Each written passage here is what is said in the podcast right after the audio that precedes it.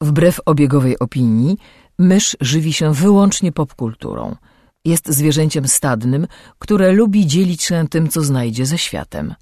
Jej naturalnym sposobem komunikacji jest przerywany śmiechem słowotok. Słuchacie podcastu Myszmasz.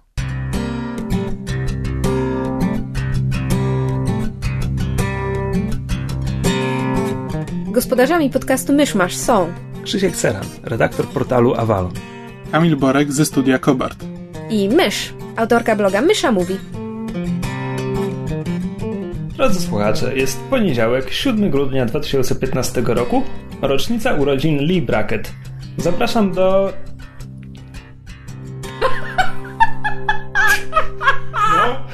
Kombinuj, kombinuj. 115 odcinka. Brawo. Zapraszam do 115 odcinka podcastu Myszmasz. Pełen profesjonalizm, jak zwykle. Did you miss us? E, to ja może zacznę od tego i, i powiem od razu, że jestem chorość, więc jeżeli usłyszycie jakieś dziwne dźwięki, na przykład smarkanie, krztuszenie się, albo dźwięk jakby ktoś rzęził i umierał, to to będę ja i przepraszam. Ale w związku z tym mój mózg średnio funkcjonuje i możliwe, że będę się wygadywać głupoty. A propos dziwnych dźwięków, po zeszłym tygodniu przenieśliśmy nagranie do innego pomieszczenia w Borkogradzie, ale nie reuczymy, że będzie lepiej. Ale przynajmniej nam jest wygodniej, bo jesteśmy rozłożeni na łóżku. We trójkę. Read into that what you will. Let the fanfic begin. E, no, to słuchajcie, to e, ponieważ w zeszłym odcinku rozmawialiśmy bezspoilerowo bezspoilerowo, trudne słowo, o Jessica Jones, a ja w związku z tym, że nie jestem w stanie myśleć, bo mam gluty zamiast mózgu, to postanowiłam skończyć oglądać Jessica Jones i skończyłam, więc możemy teraz zrobić omówienie spoilerowe. Ale tak od razu, bez żadnej gry wstępnej o nowościach i innych takich? A masz coś do, do powiedzenia w kwestii, nie wiem, nowości i ogłoszeń? Och, bardzo wiele. W zeszłym tygodniu e, uraczono nas zwiastunem Batmana i Supermana. A tak, z dowcipem na koniec. Nobody saw that coming. Prawda? Przecież filmy Disney nie mogą mieć dowcipów. Było takie, e, no, Nie, to rozporządzenie. jest dokładnie tak jak przy ten. Przy ograniczeniach wiekowych masz konkretnie ile razy możesz użyć słowa fakt, to w DC masz konkretne wytyczne, że Jeden dowcip nie może się film. pojawiać więcej niż raz na, raz na akt. W każdym razie a, ten zwiastun jest jakby... Szczerze mówiąc, jestem po nim trochę bardziej optymistycznie nastawiony do tego filmu. Bardzo wiele osób I tak ma. w zasadzie nie wiem czemu. Natomiast ja na Znaczy- Avalonie widzę ludzi, którzy byli pozytywnie nastawieni po poprzednim, a teraz są przeciwko bardzo. Ale wszyscy przede wszystkim się uczepili biednego Jesse'ego Eisenberga i temu, jak w trailerze wypada Lex Luthor. I to jest właściwie co, jed- najbardziej taka powszechna krytyka. Lutorzy, lutorzy na ekranie zawsze byli dziwni. Mm. E, I fani DC mówią, że nie było jeszcze dobrego Lutora na ekranie, więc... Włącznie z tym Michaelem Rosenbaumem w tajemnicach Smallville? Wiesz co, akurat widziałem go wymienionego jako najlepszego z tego, No co właśnie, jest stąd dostępne. było moje pytanie. To, to jest bardzo możliwe, bo.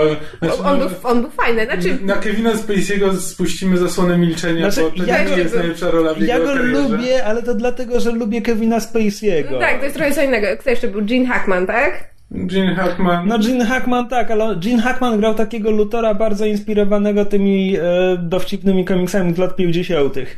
A to trochę nie o to chodzi. Ja oczywiście, ponieważ jestem ze świata animacji, więc wiesz, mam e, kreskówki DC, gdzie No Clancy tak. Brown dubbingował Lexa Lutora i był fantastyczny. I w zasadzie wszystko, co dubbinguje Clancy Brown jest, e, jest fantastyczne, tak jak Sinister w Wolverine and the X-Men.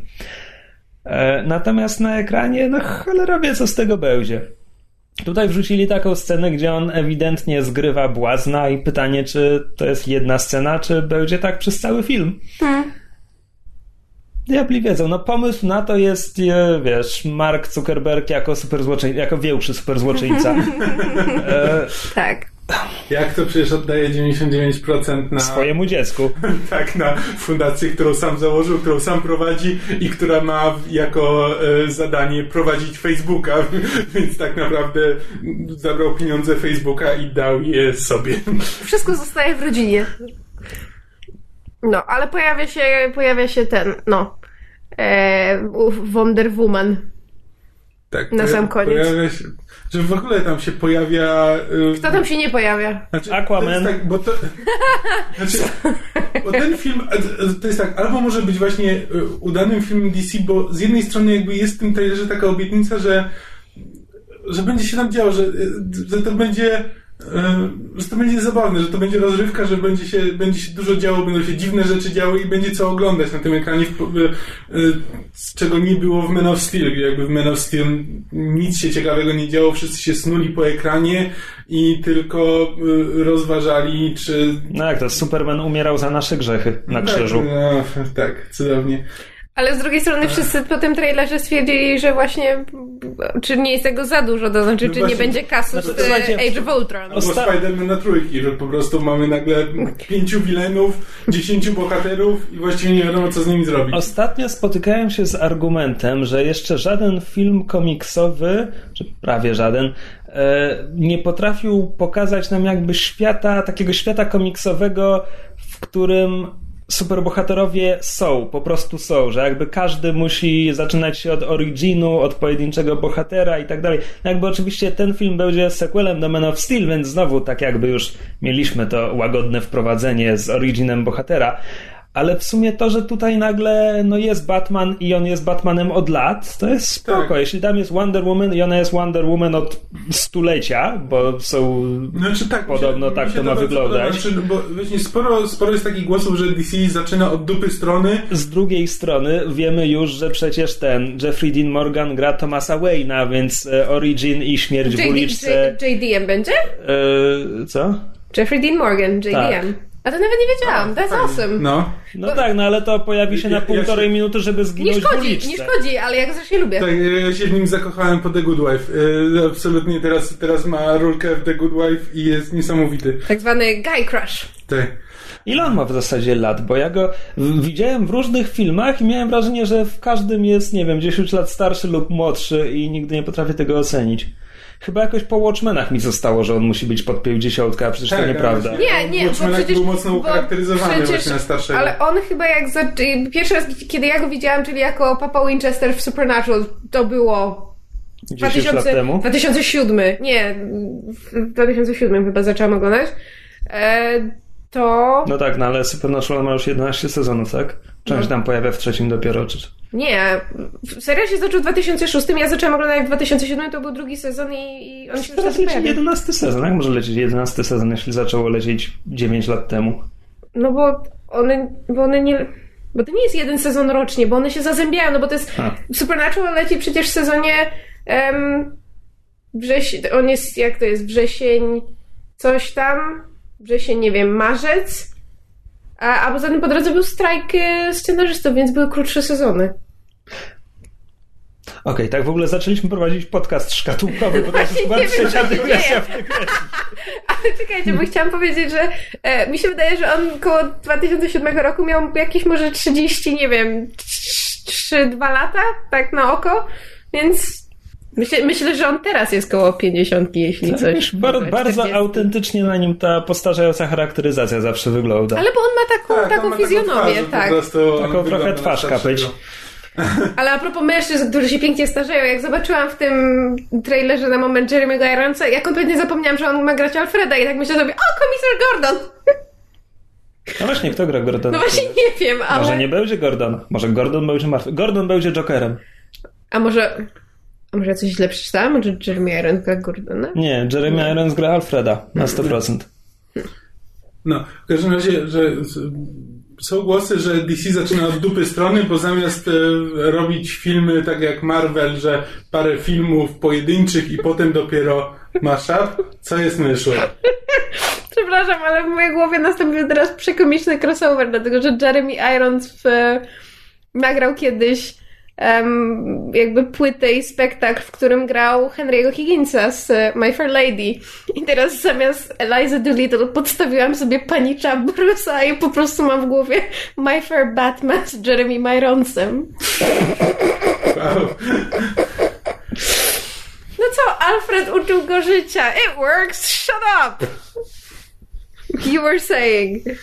E, Tak, no bo, y, znaczy po pierwsze, tak jak Krzysiek, wydaje mi się, że to jest fajny pomysł, że po prostu mamy uniwersum, w którym bohaterowie są i jakby nie trzeba y, tego tłumaczyć. Szczególnie, że no originy zazwyczaj są znaczy, Origin jest fajny przez pierwszych 5 minut, a jeśli ktoś próbuje z tego zrobić, wiesz, pół filmu, no to zaczyna ci się nudzić. Więc Albo cały zrobienie... film, jak w Batman Begins. Dokładnie, więc zrobienie z tego po prostu na zasadzie, że okej, okay, na przykład, nie wiem, Wonder Woman tylko powie, że no jest wojowniczą Amazonką i tyle, i tam, nie wiem, boginią, czym ona tam jest E, no to, to absolutnie, absolutnie wystarczy moim zdaniem. Poza tym akurat Zack Snyder ma doświadczenie z robieniem filmów o świecie, w którym bohaterowie już istnieją. I... W sensie zrobił jeden taki film. No, ale wiesz co, więcej niż ktokolwiek inny na tym świecie. No, tak. o nie, przepraszam, e, Brad Bird zrobił i nie ma mocnych. E, no Najlepszy film nie, o fantastycznej czwórce, jaki istnieje. To, to tak w zasadzie bardziej są strażnicy dla dzieci niż fantastyczna czwórka, ale tak. Jest jeszcze Liga Niezwykłych Dżentelmenów, nie pamiętam kto to zrobił, ale... ale nikt kimś, kimś, o kim nie mówimy. Nikt dobrze nie wypadł w tym filmie. Ale ja go strasznie lubię. Znaczy, to jest, o tych, którzy mają doświadczenie to jest, w tym. To jest dla mnie poziom lubienia taki mniej więcej jak Van Helsing i co żeśmy się świetnie bawili tak, na Dracula Untold. Mniej, to jest ten ta sama klasa filmu. Tak, ale ja je strasznie lubię, co ja no, mogę. No w każdym razie Zack Snyder zrobił już taki film. Wyszło mu to nie najgorzej. Ja tam no, wyszedł mu film. Wyszedł mu film. Możemy się co do tego zgodzić. Nie jestem wielkim fanem Watchmenów Snydera, ale też nie jest... Znaczy, mo... nie jest zły. No, znaczy, ja... Na pewno potrafię sobie wyobrazić, że mógł z tego wyjść dużo, dużo, dużo gorszy film niż wyszedł. Tak, przy, przynajmniej, przynajmniej próbował trzymać się materiału, jakby nie szarżował z jakimiś własnymi dziwnymi pomysłami, a to, co zmienił, wyszło na lepsze, bo w sumie... E Moim zdaniem, czy na ekranie lepiej w tym momencie, czy na ekranie do mainstreamu lepiej działa ta kula energii, czy co tam tam w końcu była jakaś bomba, niż wielki e, potwór z e, hybrydowy. No ale no, powiedzmy, że jest szansa, że może coś mu z tego wyjdzie, że może jeśli nie będzie się starał za bardzo właśnie iść w jakiejś e, przypowieści o Jezusie, to, to wyjdzie mu z tego fajny film. Ale nie wiem, nie wiem, co myślisz po tym trailerze. Jestem bardziej optymistycznie nastawiony, bo przynajmniej to wygląda jak coś, czego do tej pory nie widzieliśmy i jak coś, co jakby nie jest który aspekt tego zwiastuna wygląda jak coś, czego jeszcze nie widzieliśmy? W sensie nie widzieliśmy u DC. E, A, okej. Okay. Ale nie wiem, nie wiem. E, bo to bardzo łatwo spieprzyć. No to jest tak jak te, to samo jak Suicide Squad. Podoba mi się idea samego filmu, ale jest tyle sposobów, na które można to spieprzyć i tak naprawdę dopóki go nie zobaczymy, nie będzie się dało stwierdzić. Na który im się udało. Ale skoro jesteśmy w temacie kina superbohaterskiego i tak zrobię taką ten segway.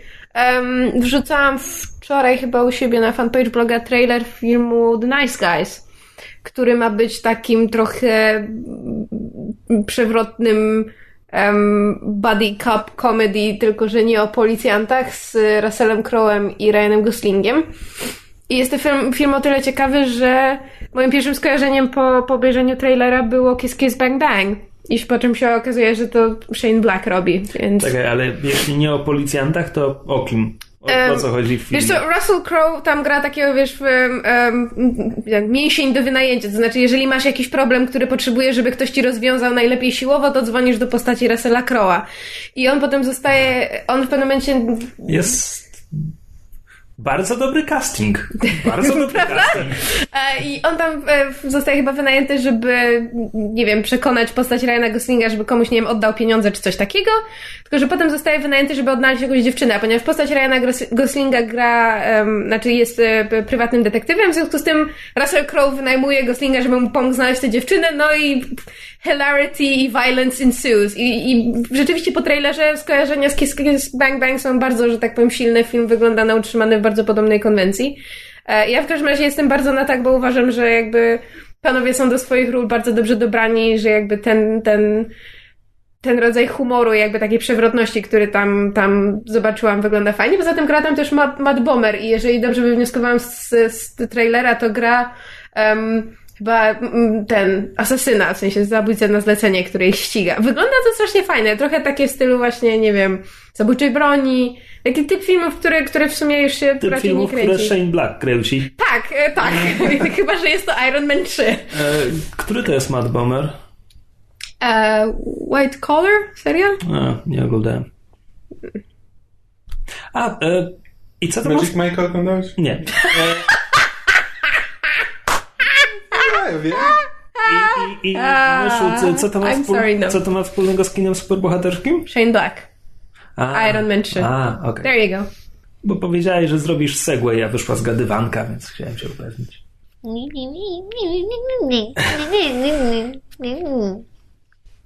Jestem Krzysiek, jestem taki mądry. Ha, ha, ha, słuchajcie mnie, o, e. Przeczytałem książkę w tym tygodniu. Czy sko- skończyłem czytać książkę? Good for you! Tak, wiem. E, Atlas chmur Davida Michela, na podstawie którego Wachowscy i Tom Tykwer nakręcili film parę lat temu. Co mi przypomina, że miałam przeczytać książkę i obejrzeć znowu film. No tak.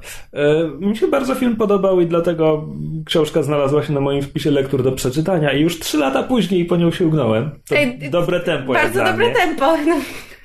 Tak. Więc jeśli ktoś nie widział filmu, to powieść jest e, trudna do opisania, ale i tak prostsza niż film. E, mamy do czynienia z sześcioma historiami, które rozgrywają się w różnych okresach czasu, tam zaczynając od połowy XIX wieku po dość odległą przyszłość, która chyba nie jest konkretnie określona. Jakiś tam XXIV wiek co najmniej. A, I przewijają się pewne wspólne wątki w każdej historii, mniej więcej dotyczą podobnych rzeczy, dążenia do, do wolności, do poznania prawdy, tego typu. A, I w książce jest dość wyraźnie powiedziane, czy bardzo, bardzo wyraźnie zasugerowane, że mamy do czynienia z reinkarnowanym bohaterem. W sumie wyraźniej niż w filmie, bo w filmie te zabawy z, z aktorami grającymi po 15 ról, szczerze mówiąc, trochę zaciemniły obraz. E, Głównie dlatego, że w książce jest wyraźnie powiedziane, że tam bohater prawie każdego segmentu, teraz nie potrafię sobie przypomnieć pierwszego, e, ma takie charakterystyczne znamie, które jakby nam oznacza tę, tego bohatera, tę bohaterkę, tę postać. E, Natomiast w filmie jest wzmianka o tym znamieniu, ale jakby ponieważ tak naprawdę go nie widzimy, a przynajmniej 15 razy zdążymy o nim zapomnieć, to bardziej się skupiamy na wyszukiwaniu tych aktorów, którzy grają kolejne role, a to z kolei jest fałszywy trop, bo oni nie grają jakby tej samej reinkarnowanej duszy. Mniejsza z tym, film jest skomplikowany. E, I do tego dochodzi jeszcze konstrukcja, czyli te sześć, pierwsze pięć historii, najpierw czytamy pół historii z XIX wieku, pół historii z lat 20. XX, pół historii z lat 70. XX wieku, pół historii współczesnej, pół historii jakieś tam 100 lat w przyszłości i pół historii e, nie. I potem mamy szóstą historię, która, którą czytamy od początku do końca w całości na raz, a potem w drugiej połowie książki dostajemy w odwrotnej kolejności te drugie pół tej, tej drugiej najpóźniejszej historii. Yes, we get the idea. No Strasznie właśnie, się plączesz. Tak, tak, tak, tak, tak. I na dodatek jeszcze każda historia jest inaczej napisana stylistycznie. Więc tam e, pierwsza to jest po prostu dziennik prowadzony przez bohatera, druga jest napisana tak jak. Nie, druga to jest, to jest powieść epistolarna, to są, to są listy bohatera do jego kochanka. Trzecia jest napisana jak e, thriller, taki powieść sensacyjna. Potem jest powieść biograficzna. Potem jest e, wywiad z postacią. I potem jest po prostu powieść. Tylko, że jeszcze są stylistyczne zabiegi, bo ta ostatnia to jest już ta postapokaliptyczna przyszłość, gdzie ludzie dziwnie mówią, więc ró- różne rzeczy się dzieją. I wszystko to jest. A, jedyne, znaczy, to co chcę powiedzieć, to że czytam to i nie mogę uwierzyć, że ludzie to sfilmowali. No właśnie nie wydaje się to najbardziej intuicyjną literaturą do sfilmowania, nie sądzisz?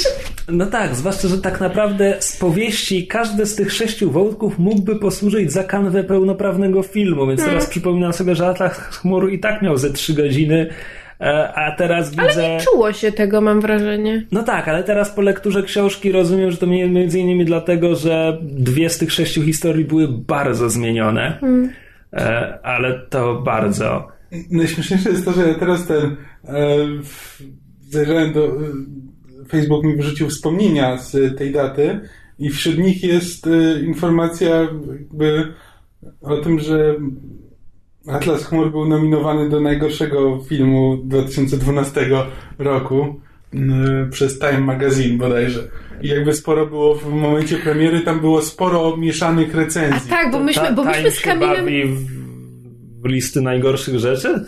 Nie, słuchaj, myśmy z Kamilem byli na tym filmie chyba przedpremierowo. Była sala pełna ludzi i wychodząc z, z, wiesz, z sali po filmie, żeśmy tam jednym uchem nasłuchiwali, co sądziła sala. może, to nie była, może to nie była lista, może to po prostu była opinia w recenzji. Może. E no, w każdym razie my byliśmy, my byliśmy filmem może nie zachwyceni, ale bardzo nam się spodobał jakby wiesz, właśnie idea, te wszystkie zabiegi nie, no, i historia, to, to... a wszyscy na sali zdaje się kompletnie nie zrozumieli. Właśnie to wspomnienie z Facebooka, które Kamil znalazł, to jest e, ja mu wrzuciłam linka właśnie do artykułu na Movie Line, że że, że, że ktoś tam gdzieś napisał, że Wiesz co, najgorszy no, film 2012 roku. Jak film no bo słuchaj, jak ja filmy masz że... zamknięte sześć historii, plus do tego jeszcze te hibisowskie wątki o reinkarnacji, jakby tam jest wiele rzeczy, które mogą zrazić publikę, jakby ja zupełnie mnie nie dziwi. Wy, wychodziliśmy z kina, jakby słyszeliśmy rozmowy innych, które właśnie były na zasadzie, że Boże, co, co Przekombinowane, to było, że pretensjonalne, tak, że w ogóle nie zrozumiałem, że po co i tak dalej. Tak. Mm. Nie, no ja pamiętam, że, że oceny były bardzo różne. No już mhm. mówiąc o prasie, a nie, a nie o ludziach podsłuchanych w kinie. E, Roger Ebert wystawił tę najwyższą notę swoją, ale Roger Ebert różnie różne rzeczy oceniał, więc nie trzeba się z nim zgadzać. E, w każdym razie wracając do powieści, e, jakby jest fajna, jest bardzo, bardzo fajna. Szczerze mówiąc, ponieważ ja już znałem historię, więc jakby powieść nie skłoniła mnie do przemyśleń, bo, bo już zdążył zrobić to film. Więc jakby teraz czytałem to raczej na, po to, żeby, żeby sobie to porównać. E, jest to wciąż rzecz warta polecenia. E, jest w zasadzie jest optymistyczna, ale jakby trzeba, trzeba się doszukać tego optymizmu. Film był, film był może nie polukrowany, ale był jakby zdecydowanie bardziej zdecydowanie bardziej optymistyczny od książki, może tak. Nie wiem co jeszcze. No na koniec mogę dodać, że ponieważ, ponieważ to jakby jest sześć różnych opowieści, które są jeszcze napisane w różnych stylach, e, więc bardziej niż, niż w wypadku, że tak powiem, normalnej książki jest ryzyko, że w pewnym momencie czytelnik się natnie na, na coś, co mu wyjątkowo nie podejdzie, lub alternatywnie na fragment, który mu bardzo podejdzie. No ja miałem na przykład ten problem z wątkiem e, koreańskiej dystopii, przez który po prostu nie mogłem, nie mogłem się przebić przez pierwszą połowę tej historii, bo sama ta forma wywiadu jako, jako powieści no nie wiem, zablokowałem się jakoś kompletnie i po prostu to jest, nie wiem, 40 stron i czytałem je przez parę dni. E, ale to jakby jedna, jedna szósta książki, więc mały problem. Może skoro byliśmy już przy superbohaterach, to e, może parę słów byśmy opowiedzieli o crossoverze Arrowa i Flasha. A tak, tak. Możemy powiedzieć, strasznie głupi był. Och, ale nie, myśmy ale... się tak fantastycznie bawili, bo Flasha obejrzeliśmy osobno i też, żeby było śmieszniej, Kamil zaczął 15, nie, nie, 10 minut przede mną, ja 10 ja minut... Ja zacząłem po... jakąś godzinę wcześniej, tylko że ciągle tam mi coś wypadało. Tak, w związku z tym było... mysz zdążyła obejrzeć swój serial, zacząć Flasha i, ja w te, i w tym momencie mniej więcej zgraliśmy się tak, że mieliśmy tam różnicę 5-10 minut. Tak, w związku z tym Kamil się śmiał z czegoś, 5 minut później ja się z tego samego śmiałam. Albo ja z czegoś, nie wiem, mówiłam coś, to bez sensu, a Kamil się pytał, co się stało. Ja mówię to, to i to. A, tak, rzeczywiście to bez sensu. Potem Arrow żeśmy obejrzeli razem. Ja przez cały ten odcinek Arrowa rżałam tak straszliwie, bo po prostu miałam taki flashback do mumii. No bo to była mumia, basically. Znaczy ten storyline, no po prostu jak z mumii. A, no w sumie trochę. No to... Znaczy tak, e, może wyjdźmy z założenia, że nie wszyscy nasi słuchacze oglądają te e, dzieła w telewizji. E, I powiedzmy, że tak, po pierwsze, no, wydarzenie samo w sobie, bo te seriale aż tak często się nie przenikają, czy przynajmniej nie w ten sposób, żeby w zasadzie cała obsada jednego i drugiego mm. występowała nawzajem w swoich odcinkach. Więc w zeszłym roku zdarzyło się tak raz, plus potem w finale jeszcze bohaterowie sobie pomagali i w tym roku pewnie będzie podobnie. A z drugiej strony jest to również, to są również w zasadzie odcinki pilato, pilot, pila, pla, pla, pla, pla, pla, pla, pla, pla, odcinki pla, pla, pla. To są backdoor pilots. To są odcinki pilotażowe serialu Legends of Tomorrow, który jakby jest już zamówiony, już wiemy, że będzie. E, I na dodatek zaczął być podbudowywany w tych serialach, znaczy we Flashu, szczerze mówiąc, jeszcze w zeszłym roku. E, ale to, to są jakby te dwa odcinki to już jest zdecydowana podstawa dla niego, bo wprowadzają głównego złego z tamtego serialu, czy przynajmniej pierwszego sezonu, czyli Vandala Savage'a. E, Nie wiem, czy zauważyłeś zresztą, że odcinki miały tytuły korespondujące. W sensie no tak, Legends of Today, Today Legends, Legends, of, of yesterday. yesterday. Tak, strasznie mnie to ubawiło. Subtle. Mm, yes. Tak.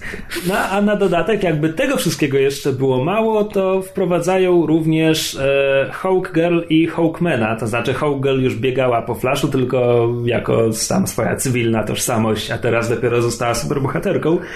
I ola Boga, oni wprowadzili Hawkmana i Hawkgirl na ekrany. Oni naprawdę mogą wszystko w tym flaszu zrobić. Ale to jest takie fajne, ja się tak bardzo cieszę, że... To właśnie... znaczy, czemu ja to tak podkreślam? Bo Hawkman i Hawkgirl to są no. Ja, ja, nie jestem aż tak obeznany w DC, więc teraz próbuję znaleźć przykład z Marvela, który i tak słuchaczom nic nie powie. W każdym razie, tak jak kiedy czasami zaczynam w podcaście coś wyjaśniać, co to się w tych komiksach działo. Komiksy są dziwne. I czasami łapię się za głowę i mówię, że tam, nie wiem, dzieci Scarlet Witch to jest czarna dziura continuity, że po prostu wyjaśnienie tego wszystkiego to mózgi eksplodują. No więc Hawkman i Hawkgirl są dla DC właśnie tym, tylko jeszcze bardziej, co w najprostszym... Yy, w najprostszym ujęciu sprowadza się do tego, że jest jedna ich wersja, dużo ich wersji, ale powiedzmy, że jest jedna ich wersja i to jest to, co jest w serialu. Kotko, czy ciebie też strasznie bawi, jak Krzysiek się tak plącze? Czyli takie, tak jak w serialu, to są reinkarnowane dusze jakichś tam egipskich ludków. No mumia, no. skrzydła, bo powody. Bo Horus. I inna wersja, w której oni są kosmitami, są kosmicznymi policjantami z planety Tanagar, z rasy Tanagar. I to jest, tak powiem, moja wersja, bo Hawgirl w serialu animowanym Justice League była właśnie kosmitką i to jest moja Hawgirl dlatego. Problem zaczyna się w miejscu, w którym DC już miało te różne wersje tych postaci i potem w latach 80. zrobiło sobie kryzys na nieskończonych ziemiach, żeby zbić tam wszystkie te swoje uniwersa w jedno. jest Egipcjanką, a Hawkman jest policjantem z kosmosu. Nie. Żeby było śmieszniej, zaczęli wydawać nowe Egipcjanie to policjanci z kosmosu. Nie, to jest dużo prostsze. Po prostu zrobili ten cały kryzys i zaczęli wydawać nowe komiksy. Tylko, że w tych nowych komiksach scenarzyści się nie dogadali z redaktorami, nie dogadali się z kimś tam i mieliśmy nadal obie te wersje jednocześnie.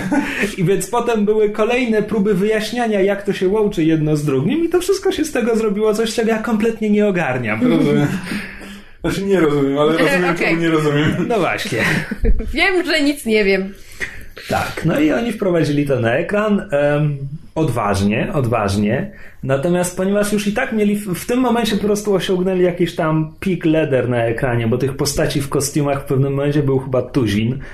E, w związku z czym nie mieli czasu na takie detale jak e, zawiązanie akcji, bo przecież pierwszych 15 minut tego odcinka Flasha to jest jakaś żenada na zasadzie Cisco zdradza tożsamość Barego przez przypadek, bo przez ostatni rok nie nauczył się pilnowania sekretu, co prowadzi bezpośrednio do przedstawienia Kendry wszystkim bohaterom serialu i zdradzenia wszystkich tajemnic, jakie tylko mają, co prowadzi bezpośrednio do przedstawienia jej Olivera Queena i wszystkich sekretnych tożsamości wszystkich bohaterów Arrowa, prawdopodobnie nie pytając ich o zdanie. I to jest jakby, co się dzieje. Plus do tego jest jeszcze mój ulubiony moment z tego tego odcinka, to znaczy rany boskie, ten człowiek rzuca nożami, ja, super szybki, super bohater, nie mogę sobie z tym poradzić, potrzebujemy pomocy łucznika. Dlatego jedziemy do drugiego serialu. Tak. Bo jeszcze czuję, że to jest magia, a przecież Oliver tak się zna na magii. Pierwszych 15 minut tego odcinka to było po prostu... tak. Pretekst za pretekstem. A, tak, jedziemy. Ludzie może mogli powiedzieć, że jedziemy na wakacje. Zasadniczo to jest poziom... To się mogło zacząć tak. Flash i Oliver siedzą w karczmie. tak, nagle do karczmy wpada Vandal Savage. Zanim wyruszymy w drogę, musimy zebrać drużynę. Tak, natomiast podoba mi się to spięcie Vandala Savage'a z historią Hawkmana i Hawgirl, bo to chyba jest, to chyba jest wymysł telewizyjny, a nie ich oryginalny komiksowy.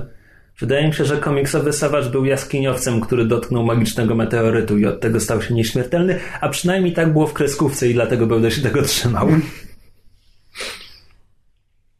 A, ten Vandal Savage jest całkiem sympatyczny. To jest jakiś Duńczyk, którego imienia w tym momencie nie pamiętam. E, wygląda na Duńczyka. Duńczyk z Kopenhagi. No nie wygląda na starożytnego Egipcjanina, podobnie no jak nikt inny z tych flashbacków. tak, tak. Wiesz co, i tak twierdzę, że wyglądają bardziej na Egipcjan niż znaczy, obsada filmu Bogowie Egiptu. Znaczy, tak, są wszyscy, wszyscy mieszkańcy, czy wszyscy są mieszkańcami Egiptu. Jedna jest kapłanką, jeden jest e, księciem. Wandal nie jestem pewien, kim on tam był. Jakimś kapłanem. Te, też jakimś kapłanem. Każdy jest innej rasy. Bo, znaczy, Hawkman, bo Hawkman jest chyba biały, no, nie, nie ten. On jest biały, to jest biały człowiek, to jakby Tak, tam... no z e, Hawkgirl jest no, albo czarna, albo, albo dwurasowa. technicznie ale... rzecz biorąc, na obecny stan wiedzy jest taki, że tak naprawdę nie wiemy, jak wyglądali starożytni Egipcjanie, ale prawdopodobnie nie tak. tak. Ale raczej postępny lot nie wyglądał jak Duńczycy. Znaczy wiesz co, akurat ten akurat Duńczyk najbardziej ze wszystkich To jest prawda. No. Nie, ja, ja się fantastycznie bawiłam ze względu na skojarzenia z Mumią, którą e, bardzo lubię. Mniej więcej właśnie na poziomie Van Helsinga. To jest dla mnie, to jest dla mnie bardzo podobna grupa filmów. Pomijam już, że tego samego reżysera. Ale e, był, był fantastyczny moment, kiedy e, właśnie zanim usiedliśmy do, do ten... Um, do, chyba do Arrowa, czy to było jak kończyłam oglądać Flasha, e, jak się właśnie pojawiły postacie z Arrowa, no to ja w pewnym momencie zapauzowałam i było, kochanie, proszę mi wytłumaczyć wszystko, czego nie rozumiem. I Kamil mi musiał w 5 minut streścić wszystko, co się do tej pory wydarzyło w Arole, dlatego, że ja, ja tego serialu nie oglądam, ja tylko czasami słyszę, jak wy się wymieniacie uwagami, albo coś mi wpadnie w oczy, jak przeglądam internet. Gorsze niż tłumaczenie komuś mody na sukces. I to jest po prostu straszne, ale w związku z tym bardzo mi się spodoba jedna scena właśnie z odcinka Arrowa, kiedy, bo tam się pojawia postać, którą gra John Barrowman.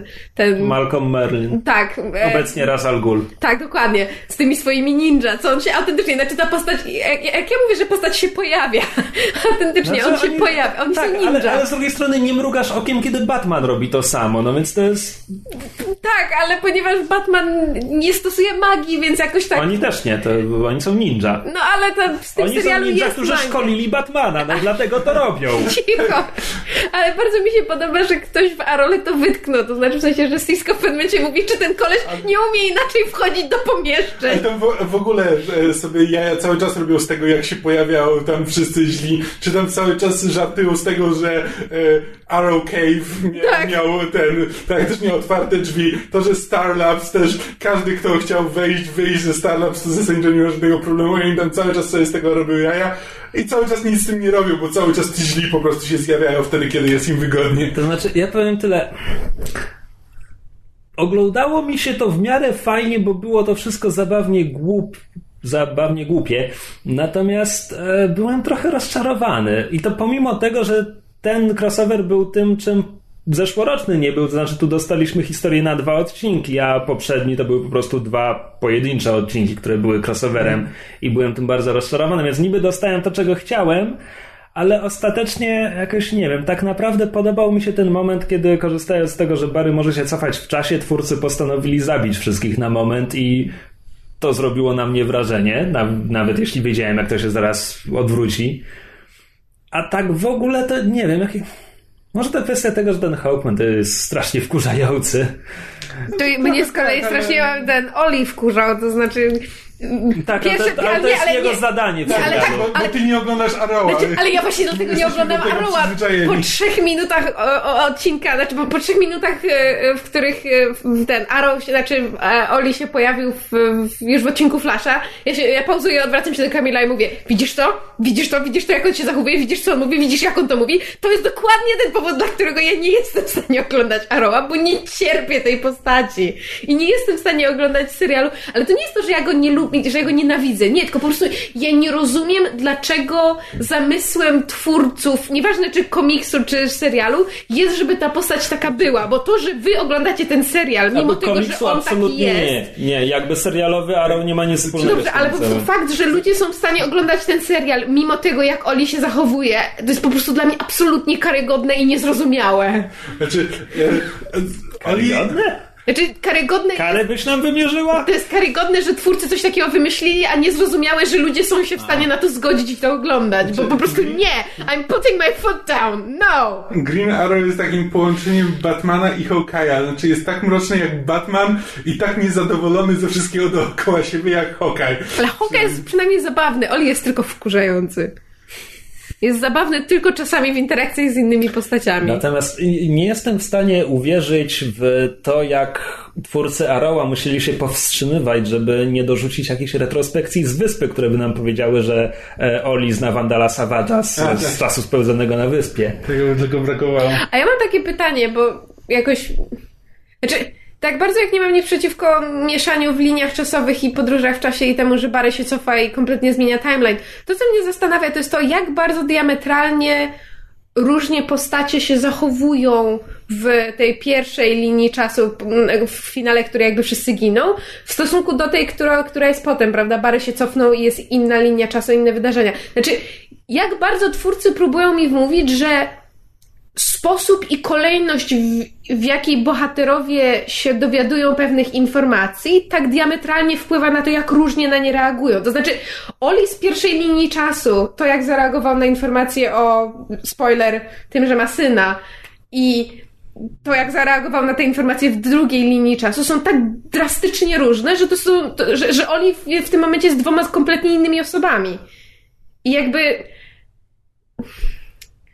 Trochę mnie to wkurza i, i się zastanawiam, czy to jest kwestia, nie wiem, tego, że po prostu nie odpowiada mi to, jak scenarzyści prowadzą serial Arrow albo postać Oliego, czy to jest... Nie, Wiesz co, oni, było oni, się trochę, e, oni się trochę zapełdzili w, w kołd, bo... I w ilości wątków, mam E, wrażenie. tak, bo w momencie, kiedy Barry się cofa, zostało im tam ile? 15 minut do końca odcinka? Mm. Więc jakby nie, nie było miejsca, żeby, żeby pokazać, jak logicznie teraz wiedza Barego wpływa na to, że on tam, on i Oli inaczej wpływają na ludzi i dlatego jest inny rezultat. Jest jakby zasugerowane, ale nie jest pokazane i dlatego tam wychodzą dziwne rzeczy. I to już mnie wkurza, ale to już jest mm, jakby wyraźnie mm, w stosunku do, do tego, jak scenarzyści prowadzą Orła, to znaczy jakby byłam święcie przekonana, że różnica między tymi liniami czasu będzie polegała na tym, że w drugiej tej jakby poprawnej linii czasu, gdzie wszystko miało się udać, znaczy gdzie wszystko się powiedzmy udało, że Oli jakby powie Felicity o wszystkim, to znaczy, że jego i, i różnica nie będzie polegała na tym, że że, że ona się nie dowie od Barego, że, że Oli ma syna, tylko że Oli jej po prostu powie, że on będzie z nią szczery. Bo w innym wypadku Nie, nie. cała ich kłótnia i wszystko, co scenarzyści mi próbowali powiedzieć, jest bez sensu, bo on się nie zmienia. To nic nie zmienia. Jakbyś oglądała Arrowa, to by cię to zupełnie nie zdziwiło. No właśnie, i to jest jeden z powodów, dla których nie lubię Arrowa najwyraźniej. Po prostu nie zgadzam się z wizją scenarzystów. Arrow jest serialem, gdzie nikt ze sobą nie rozmawia. Znaczy wszyscy ze sobą ciągle rozmawiają, ale, Ale nikt sobie niczego nie mówi. A tak, to im, im jestem starsza, tym bardziej ten motyw mnie wkurza. To znaczy zauważyłam, że coraz bardziej doceniam seriale, w których ludzie autentycznie ze sobą rozmawiają i mówią sobie istotne informacje. E, jakbyś chciała się wkurzać na coś jeszcze, to zaszedł pewien whitewashing, bo komiksowym synem Olivera Queena nie jest żaden biały William, tylko kolorowy gay Connor Hawk. Więc Hollywood! How dare you? E, no, ale to żeśmy zupełnie przez przypadek omówili sobie e, ten, intensywnie seriale. To może teraz automatycznie przejdziemy do Jessica Jones, Tak, które się nie? no tak, bezspoilerowo było w zeszłym tygodniu. To teraz spoilerowo. Tak, pytanie ile mamy do dodania tak naprawdę. Myszu, ty obejrzałeś drugie pół serialu, więc ty zacznij. Masz najwięcej do dodania. Znaczy, rzeczywiście zgadzam się z tym, jak, znaczy zgadzałam się już wcześniej, mając, prawda, tylko tam 7-8 odcinków z zapasem. Teraz nawet mając wszystkie, zgadzam się z, z, z tym, że jakby dało się, dałoby, dałoby się to skondensować i, i rzeczywiście zrobić tych odcinków mniej, na przykład, nie wiem, 10. E, mimo to podoba mi się jakby, jak, jak, jak rozwinęła się akcja, jak to, jak jakby ja- jakie działania bohaterowie podjęli, jak to zostało rozegrane, jak się potoczyły potoczyła akcja. Zwłaszcza w porównaniu z tym, że teraz na fali umysłowe, umysłowej ociężałości spowodowanej chorobą postanowiłam dooglądać The Walking Dead, bo to nie jest serial, przy którym muszę myśleć, bo po prostu już jest na takim etapie, że po prostu things happen and that's it. E, a i tak szósty sezon jest znacznie lepszy niż czwarty i piąty. I jakoś zauważyłam, oglądając kolejne odcinki The Walking Dead, że to jest, w tym momencie to jest serial, w którym większość problemów wynika z tego, że ludzie się zachowują jak idioci. Jakby ja rozumiem, że to leży w, w kontekście całego serialu, prawda? Człowiek człowiekowi wilkiem i gdyby ludzie byli trochę, nie wiem, odważniejsi, bardziej współczujący, bardziej myślący, no nieważne to, prawda, świat nie zszedłby na psy, ale jakby w porównaniu w porównaniu widzę jak jakby pod względem konstrukcji scenariusza i jakby też charakteru postaci Jessica Jones mi się po prostu bardzo ładnie wszystko rozwijało i właśnie nie było takich moim zdaniem tanich zagrań scenariuszowych pod tytułem uderzyło w wentylator, dlatego że, prawda, ktoś się pojawiło trzy minuty za późno, albo ktoś powiedział jedno słowo za dużo, albo, wiesz, takie, takie strasznie leniwe jakby wymówki scenariuszowe, które, które, które czasami się w serialach pojawiają. No ale z drugiej strony, prawda, Netflix, co prawda to jest dopiero drugi serial z tej jakby, prawda, Marvelowego uniwersum, ale Daredevil był pod tym względem bardzo w porządku. Znaczy, to wokół czego ja tak krążyłem w zeszłym tygodniu, to teraz po prostu mogę otwarcie powiedzieć, dla mnie Killgrave, znaczy Jessica łapie i wypuszcza Killgrave'a tak z jeden, jeśli nie dwa razy za dużo. Tak, no. To jest to, co miałem na myśli przez rozciągnięcie tego głównego wątku, że jakby to skompresować trochę, to wydaje mi się, że i emocje były większe i albo serial mógłby być krótszy, albo byłoby miejsce na inne wątki. Tak, szczególnie, że jeśli ona łapie Killgrave'a, to nie wiem, w dziesiątym odcinku czy dziewiątym i w ósmym, i w szóstym. E, no to... Znaczy ona go autentycznie trzy razy łapie i traci i dopiero potem zabija go w finale. E, no tak, tylko że ona tam na początku to go łapie dosłownie nie, nie, no, nie zdążyła łapie i odbijają tej... go wcześniej, tak, no... potem łapie go do akwarium i traci, potem tak. łapie go na chwilę i dziki tłum wpada jej do biura. Trzy razy go łapie. Tak. E, nie, to mi chodzi jakby o to drugie złapanie, kiedy ona go tak łapie, jakby już definitywnie udaje się ją, go zamknąć przynajmniej w tym. E, no to jakby, ponieważ to jest chyba dziewiąty odcinek albo dziesiąty, no to wiadomo, że on się z niego już wydostanie i prawdopodobnie będzie miała z tym coś wspólnego Carrie Ann Moss. E, jakoś tak nie wiem, miałem wrażenie, że troszkę, troszkę mi to zaburzyło. Um, że co, że ten odcinek z akwarium można było przesunąć bliżej finału? Tak, tak. No, że, że to jakby, że wiedziałem, że to nie będzie, bo jeszcze żeby to było tak, że ucieczka jakby Kilgrave'a, czy próba ucieczki to jest właśnie finał serialu, że on jeszcze się wydostaje i coś robi, to nie wiem, no to może... No, ale nie, no potem masz cztery, bo to jest dziewiąty odcinek, czyli no po jego ucieczce z akwarium masz jeszcze cztery odcinki. Tak, więc zasadniczo to złapanie go przez Jessica to jakby dla mnie nie było, nie był żaden sukces Jessiki, bo wiedziałem, że za chwilę jej ucieknie, bo musi uciec, bo inaczej nie będzie serialu, nic się nie będzie w tym serialu działo.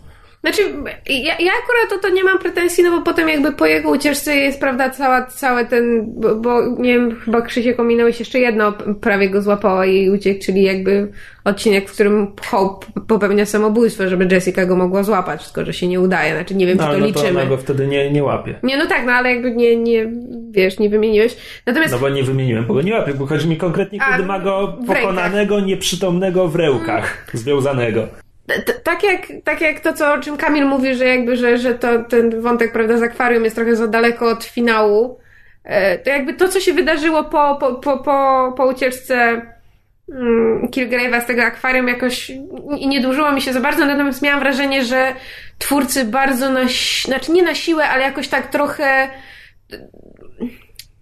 że trochę nie wyrabiali się już z czasem i że wątek tego Simpsona, jakby jego przemiany jest tam dopychany kolanem, bo on się tak strasznie często zaczyna pojawiać znowu i tak trochę, troszkę na siłę to wyszło. Mówiłem ci tydzień temu, że wątek Simpsona rozwija się za kadrem i my nie widzimy, co się z nim tak, dzieje. Tak, tylko wiesz, to co, to co oni pokazali, jakby to co, to, co sugerowali było bardzo fajne. Dzisiaj przy śniadaniu mówiłam Kamilowi, że bardzo mi się podobało, jak to zostało zagrane, to znaczy jakby on się, nie pamiętam jak się teraz ten aktor nazywa, on się nazywa chyba Will...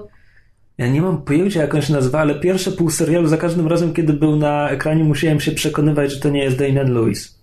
Bo wiedziałem, że Kamil miał samo. dokładnie to samo. Co jest dziwne, bo oni wcale nie są tacy podobni, ale nieważne. Mimika. Mimicznie. Tak, tak. Dobra, mimika tak, to wam, to wam dam. I silna szczęka. Wanda? To wam dam, że rzeczywiście mają podobną mimikę.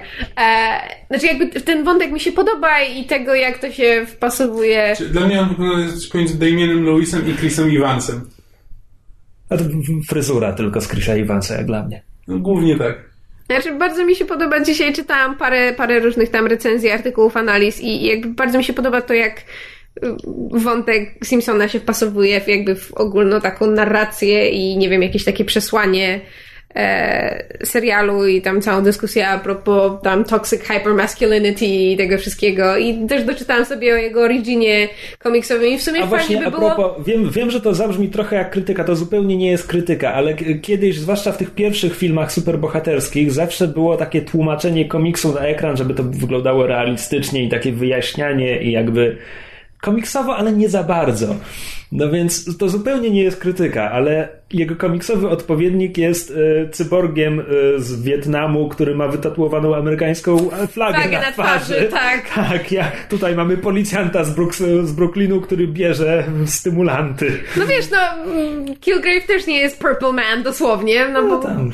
Chociaż w, tam jak mu Żyły mu się robią Tak, żyły mu się fioletowe, robią. To, to akurat był ten nice, nice touch. Zupełnie mi wystarcza, że mu fioletowe światło rzucają na twarz w paru scenach. I Ja byłem widzisz, że się przekonany- ubiera na fioletowe i No, że oczywiście. serial ma fioletowe Byłem akcenty. przekonany, że on właśnie w momencie, kiedy bierze to serum, to on już od, y, te, to żyły mu na stałe jakby y, tam popękają. Tak, się ale to fioletowy. wyglądałoby głupio, szczerze Mm, mówiąc. tak. Ja się cieszę, że go nie pomalowali. No. A propos Zebediah Kilgrave'a, właśnie on się nazywa Zebediah Kilgrave w oryginale i to naprawdę jest jego nazwisko. Tak, E, chyba przez dwa L. W komiksowym Alias, oczywiście historia z serialu jest wzięta z komiksowego Alias. Znaczy to, to backstory Jessica to oczywiście jest z komiksu. Minus to, że w komiksie on jej jednak nie zgwałcił, ale to jakby cała różnica. Tyle tylko, że e, on się w komiksie pojawia chyba w ostatnich czterech zeszytach na tam dwadzieścia ileś. E, więc jest jakby to jest, to jest sugerowane przez pierwszy rok ukazywania się komiksu i ten, ale w zasadzie, w zasadzie jedyne, czego mi brakuje z komiksu, co chciałbym zobaczyć jako jeden odcinek w serialu, to ona ma w komiksie taką fajną sprawę, a, tylko że znowu MCU to trochę nie pasuje, że wynajmuje ją matka e, zaginionej nastolatki z jakiegoś miasteczka w stanie Nowy Jork i Jessica właśnie jedzie poza miasto i tam okazuje się, że, że dziewczyna była mutantką. Potem się okazuje, że wcale nie była, tylko mówiła tak o sobie i że miasteczko jest zamieszkane przez samych rasistów i tam jest jeszcze ksiądz, który prowadzi kazania przeciwko mutantom e, i tak dalej i ona jakby próbuje pomóc tej dziewczynie, która musiała dorastać w takiej dusznej atmosferze. I to jest bardzo fajna komiksowa historia, i tak jak mówię, że chętnie zobaczyłbym w serialu jeszcze jeden, dwa odcinki o pojedynczych sprawach tygodnia, tak gdyby to leciało tydzień w tydzień, no to właśnie bardzo chciałbym to zobaczyć. Może w przyszłym sezonie. O ile będzie przyszły sezon, to jeszcze nie jest pewne chyba. No ja w każdym razie czytałam już teorię na temat tego, że, że, że ten Simpson ma być vilanem w, w kolejnym sezonie i tutaj wersje się różnią, albo właśnie Jessica Jones, albo Daredevila niektórzy sugerują. Do Ale Daredevila czy, czy to już by nie było trochę za dużo e, Znaczy, do- grzybów w barszczu? Do Daredevila by pasował o tyle, że on miał udział w takiej jednej znanej historii komiksowej Daredevila. No właśnie wiem, czytałam jakby Właśnie u, Fra- u Franka. Millera bodajże. A, tyle tylko, że w tym drugim sezonie już będzie Punisher. Jakoś trochę mi się zbyt podobne wydają te postaci w tym momencie, Punisher i, i Simpson, taki jaki był przynajmniej w pierwszym sezonie Mm. Jessica. E, I jakoś dlatego mi się wydaje to mało prawdopodobne. No. E, A jeszcze mm, miałem nadzieję, że e, zostanie trochę dłużej pociągnięty wątek e, tego, jak Jessica uczy Kilgrave'a, jak używać jego mocy dla dobra. Wiesz co, ale to jest taka jakby fałszywa nadzieja, że rozciąganie tego i potem pokazanie, że jednak on się nie może zmienić. Nie wiem, Znaczy, myślę, tak, że widzowie on- mogliby się poczuć oszukani. Przepraszam, że ci przerywam. Znaczy, e, Już nie będę. Tak, z jednej strony, z jednej Mów. strony masz rację, e, z drugiej strony, no właśnie, z drugiej strony jakby liczę na to, że to będzie właśnie takie pokazanie, że ten Kilgrave mógłby być dobry, gdyby tylko chciał, tylko że Nie chce. nie chce. A tutaj on jakby jest przez moment trochę dobry, ale Jessica go zdradza, zanim w ogóle cokolwiek z tego wynika. E, I jakby ten wątek troszkę się tak urywa. Nie, że mam wrażenie, że no, No wiesz co, jest przez chwilę dobry, ale zaraz potem dra- torturuje swoich służących, żeby wyglą- wyglądali za niego na ulicę. Natomiast to, co kierunek, w którym można było to pociągnąć, ponieważ jakby teza jest taka, że, że Kilgrave jest dużym dzieckiem i ma dziecinne zachcianki. Jakie dziecko nigdy nie chciało zostać superbohaterem? Jakby tutaj można było coś z tym zrobić. No właśnie o to mi chodzi, że coś. To, że to jest na tyle interesujący wątek i żeby dać właśnie szansę Jessice i Kilgrave'owi, żeby. Czy, bo, szczególnie, że to były bardzo fajne sceny, kiedy oni są właśnie razem, kiedy oni, e, kiedy oni są razem, kiedy mają interakcje nie tylko antagonistyczne, tylko rzeczywiście mają jakiś, nie wiem, wspólny cel czy cokolwiek. E, robią razem. Ja w ogóle mam wrażenie, strony- że jedną z najlepszych scen w całym serialu było ich wspólne śniadanie i konfrontacja z sąsiadką. Znaczy po prostu Tak. to, jak ta scena jest zagrana i napisana i, i jakby w ogóle pomyślana, strasznie mi się spodobało. To Tak, to- zrobiło na mnie duże wrażenie. To było bardzo ładne. Natomiast z drugiej strony tak sobie myślę, czy wtedy nie, stwórcy nie ryzykowaliby, że, że Kilgrave byłby zbyt sympatyczny, No jak, niż powinna być ta postać. Już i tak, wiesz, trzeba się opędzać od fanek Davida Tennanta z całym szacunkiem. Znaczy, Nie można tego powiedzieć z całym szacunkiem. Znaczy, nie no, z całym szacunkiem fanek Davida Tennanta. Ja przeciwko Tennantowi ani jego fankom nic nie mam, ale you know, znaj proporcją, bocium panie, no. Znaczy, ale serial i tak próbuje go trochę ułagodzić, znaczy, że jakby ten tłumaczy to trochę jego historią, znaczy, ale potem sugeruje, No, ale że potem jednak ta pokazuje, historia że- to jest kłamstwo. Zresztą a E, propos, a propos tego motyw, e, motyw tego, że w, e, bodajże w finale się pojawia ten e, tak, w finale pojawia się e, a, znaczy argument Kilgrave'a pod tytułem That's revisionist bullshit w momencie, kiedy jego kłamstwa propos jego rodziców są dokładnie tym samym. Tak strasznie mi się podobał. Bardzo, bardzo ładne. Znaczy w ogóle e, czytałam dzisiaj bardzo fajny artykuł na temat tego, jak pewne motywy w serialu właśnie są, jakby są em, paralele między, między poszczególnymi postaciami i tym, co się im wydarzyło, jakby motywów. Będę musiała wrzucić chyba do tego linka, bo bardzo fajny artykuł. Serial trochę tak ze sobą walczy, bo z jednej strony bardzo chce właśnie wcisnąć te wątki tego, tego słynnego, e, czy kultura, czy natura, że co kształtuje człowieka, czy to jakby właśnie, czy Kilgrave taki się urodził, że był psychopatą, czy jego warunki go ukształtowały i jakby bardzo dużo jest tych wątków, tylko, że bardzo się starają, żeby z nich nic nie, wynik, y, nic nie wyniknęło. No bo dowiadujemy się, że okej, no to jest trochę dlatego, że jego rodzice przeprowadzali na nim eksperymenty i, e, z, i w ogóle był ten, był dziwnym dzieckiem i z, trochę to było y, uwarunkowane tym, y, gdzie się urodził, kto go urodził i jak się nim, z nim obchodzili rodzice, ale potem z drugiej strony, że tak naprawdę to nie miało żadnego znaczenia, bo on po prostu był zły i nawet kiedy rodzice chcieli być dla niego dobrzy, to on był, e, to on był zły i tak e, wrzuca takie, takie e, fragmenty, gdzie jakby dowiadujemy się więcej o jego życiu i że to mogło mieć wpływ na ukształtowanie jego psychiki, po czym się dowiadujemy, że właściwie nie, to nie miało wpływu, bo on po prostu był zły, a potem dostajemy kolejny jakiś argument za tym, że tutaj jeszcze jest takie wydarzenie w jego przeszłości, które jakby trochę nam tłumaczy, dlaczego on jest taki, jaki jest,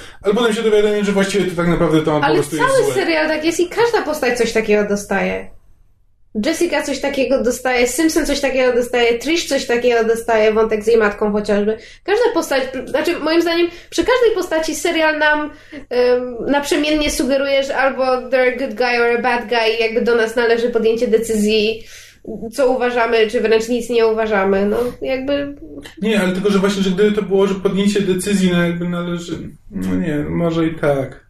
Tylko, że po prostu miałem wrażenie, że to są takie jakby sprzeczne trochę informacje, że serial nam podaje sprzeczne informacje, że jakby ciężko w ogóle e, wyciągnąć jakiś wniosek, bo na każdy argument, który podasz jest jeszcze, jest kontrargument. Nie wiem, Ale ja czy, tego czy tak mogę, nie odebrałem. Dla czy, mnie czy to mogę było... coś do tego dodać? Bo znaczy Kamil ma t- trochę racji, ale ja przeczytałam dzisiaj bardzo, w ogóle dzisiaj dużo czytałam e, analizy, no jakby trudno, trudno odejść od interpretacji, że, że cały serial jest jakby e, dyskusją z, z rape culture i jakby z tym, co z, z czym współcześnie mamy do czynienia, gdy, gdy mówimy w ogóle o, o, o, gwałcie.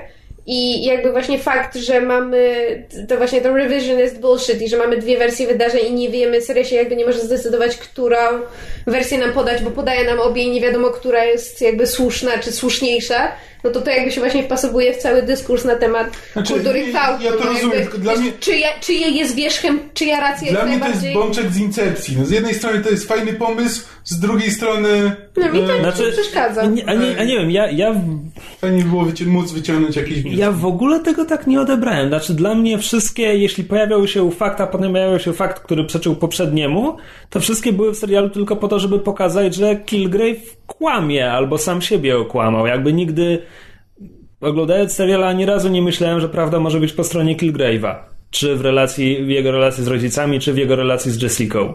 Nie no, ale to, że jakby rodzice na nim prowadzili eksperyment. Żeby go uleczyć. Żeby go uleczyć, tak, ale. e, no ale na tych film. No nie wiem. No tak, ale te filmy pochodzą od martwej żony Luka Cage'a i ten wątek jest tak jakby...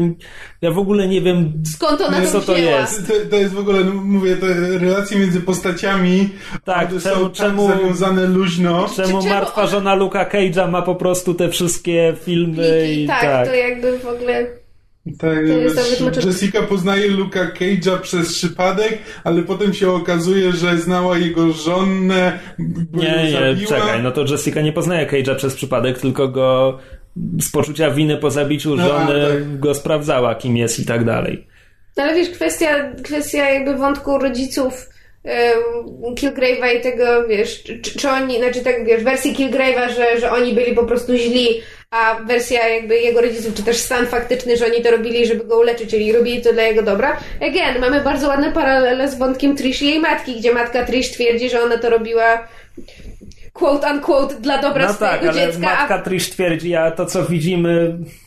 No Chyba, tak, no. chyba, że mamy przyjąć, że to, co widzimy, nie jest obiektywnym pokazaniem wydarzeń, Nie, ale tylko jakby- interpretacją nastoletnich dziewczyn. Ale nie chodzi mi o to, że jest dokładnie, dokładnie, wiesz, e, analogicznie, tylko że są jakby paralele z tym, co wiesz, jak ten wątek, wiesz, co, co jest dla dobra dziecka, jak to dziecko odbiera i może to się jakoś pasuje. Znaczy nie, to nie jest kwestia nature versus nurture, ale właśnie tego jakby dyskursu na temat tego, wiesz, czy, czy, czy je zeznania jakby mamy, mamy przyjąć jako rzeczywiste, znaczy To, to, to, to, wszystko, o czym tutaj mówimy, to jest właśnie to jest największa różnica między Daredevilem i Jessica Jones. No jakby Daredevil ta historia była bardzo, bardzo spójna. Trzymała się, jakby opowiadał jakby od początku do końca jedną konkretną historię. Jessica Jones troszkę tak brodzi, że zanurza, zanurza nóżki tutaj w jednym wątku, trochę w drugim wątku, trochę opowiada historię o tym, ale potem okazuje się, że ta historia, o której myśleliśmy, że jest o tym, to tak naprawdę jest o czymś innym.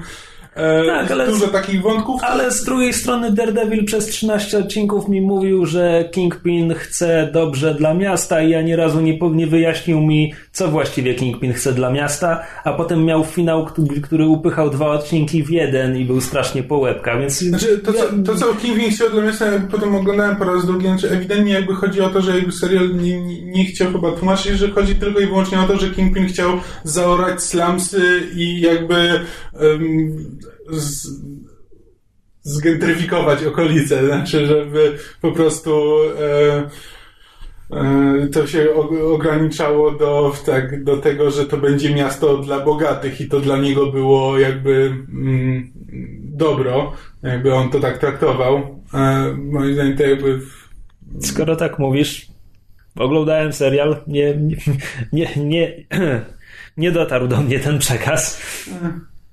Luke Cage był fajny. Luke Cage był spoko. E, Luke Cage w ogóle bardzo lubię tego aktora, on tam grał w The Good Wife, e, tam właśnie Kingpina poniekąd, znaczy grał e, narkotykowego e, lorda. E, I jest naprawdę, naprawdę świetny. Znaczy on ma taki e, nic nie musi robić, żebyś się go trochę bał.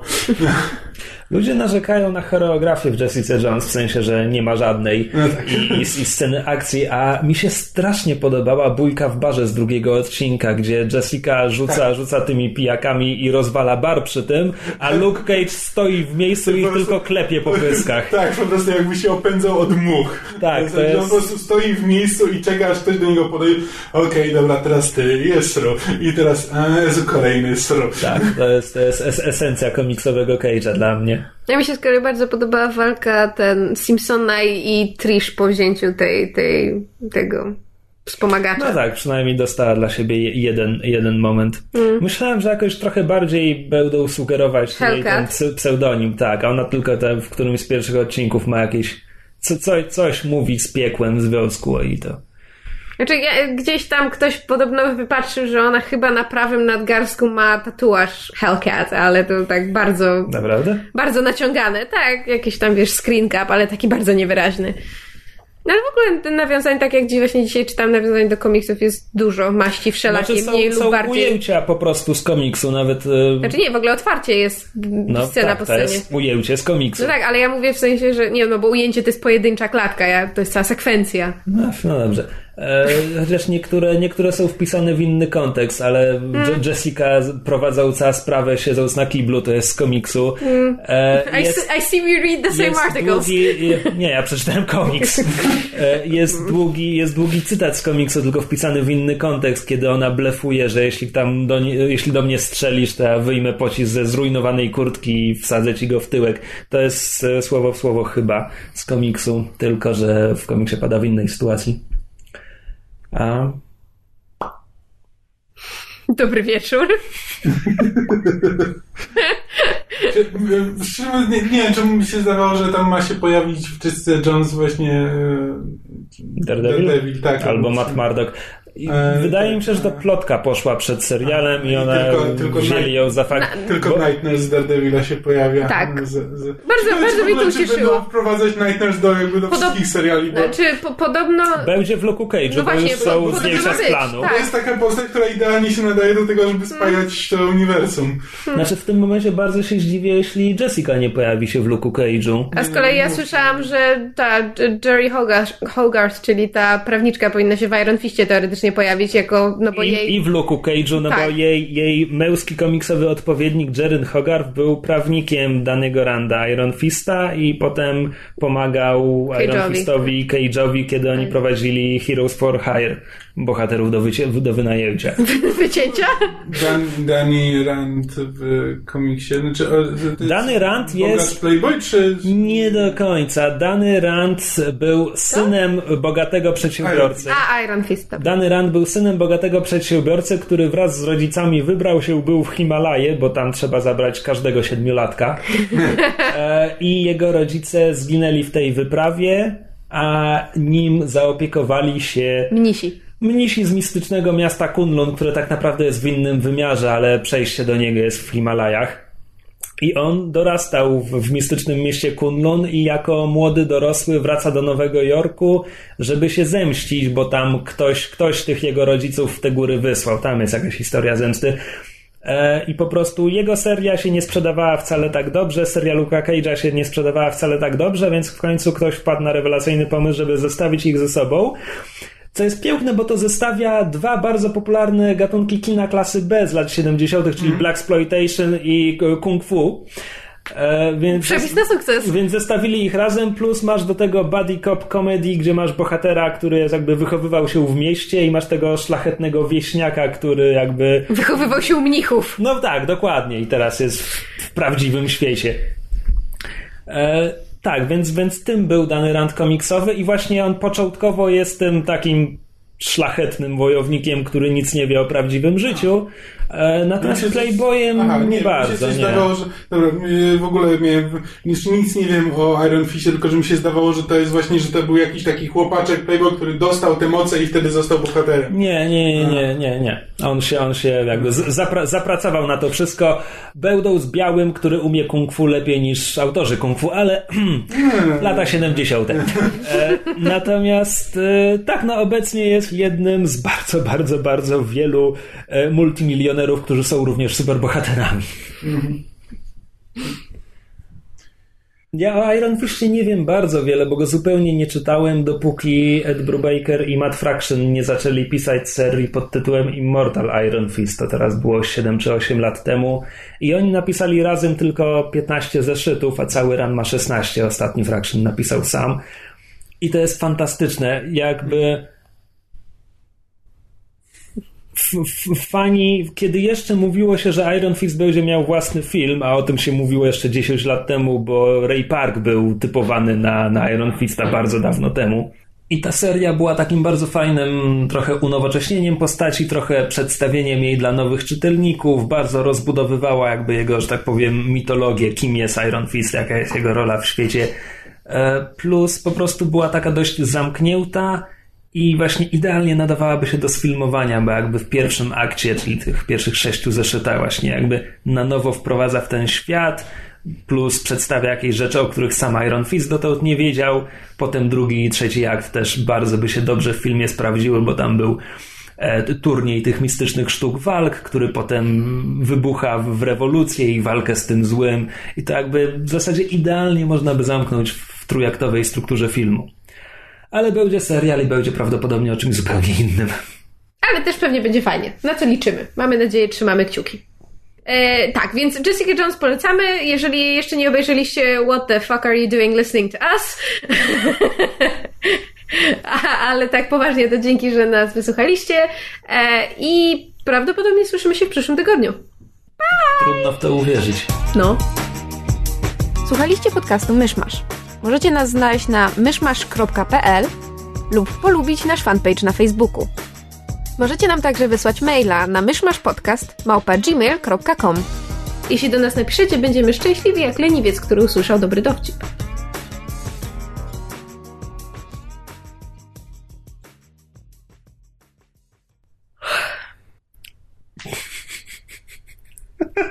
powiedzieć, ale o kurczę.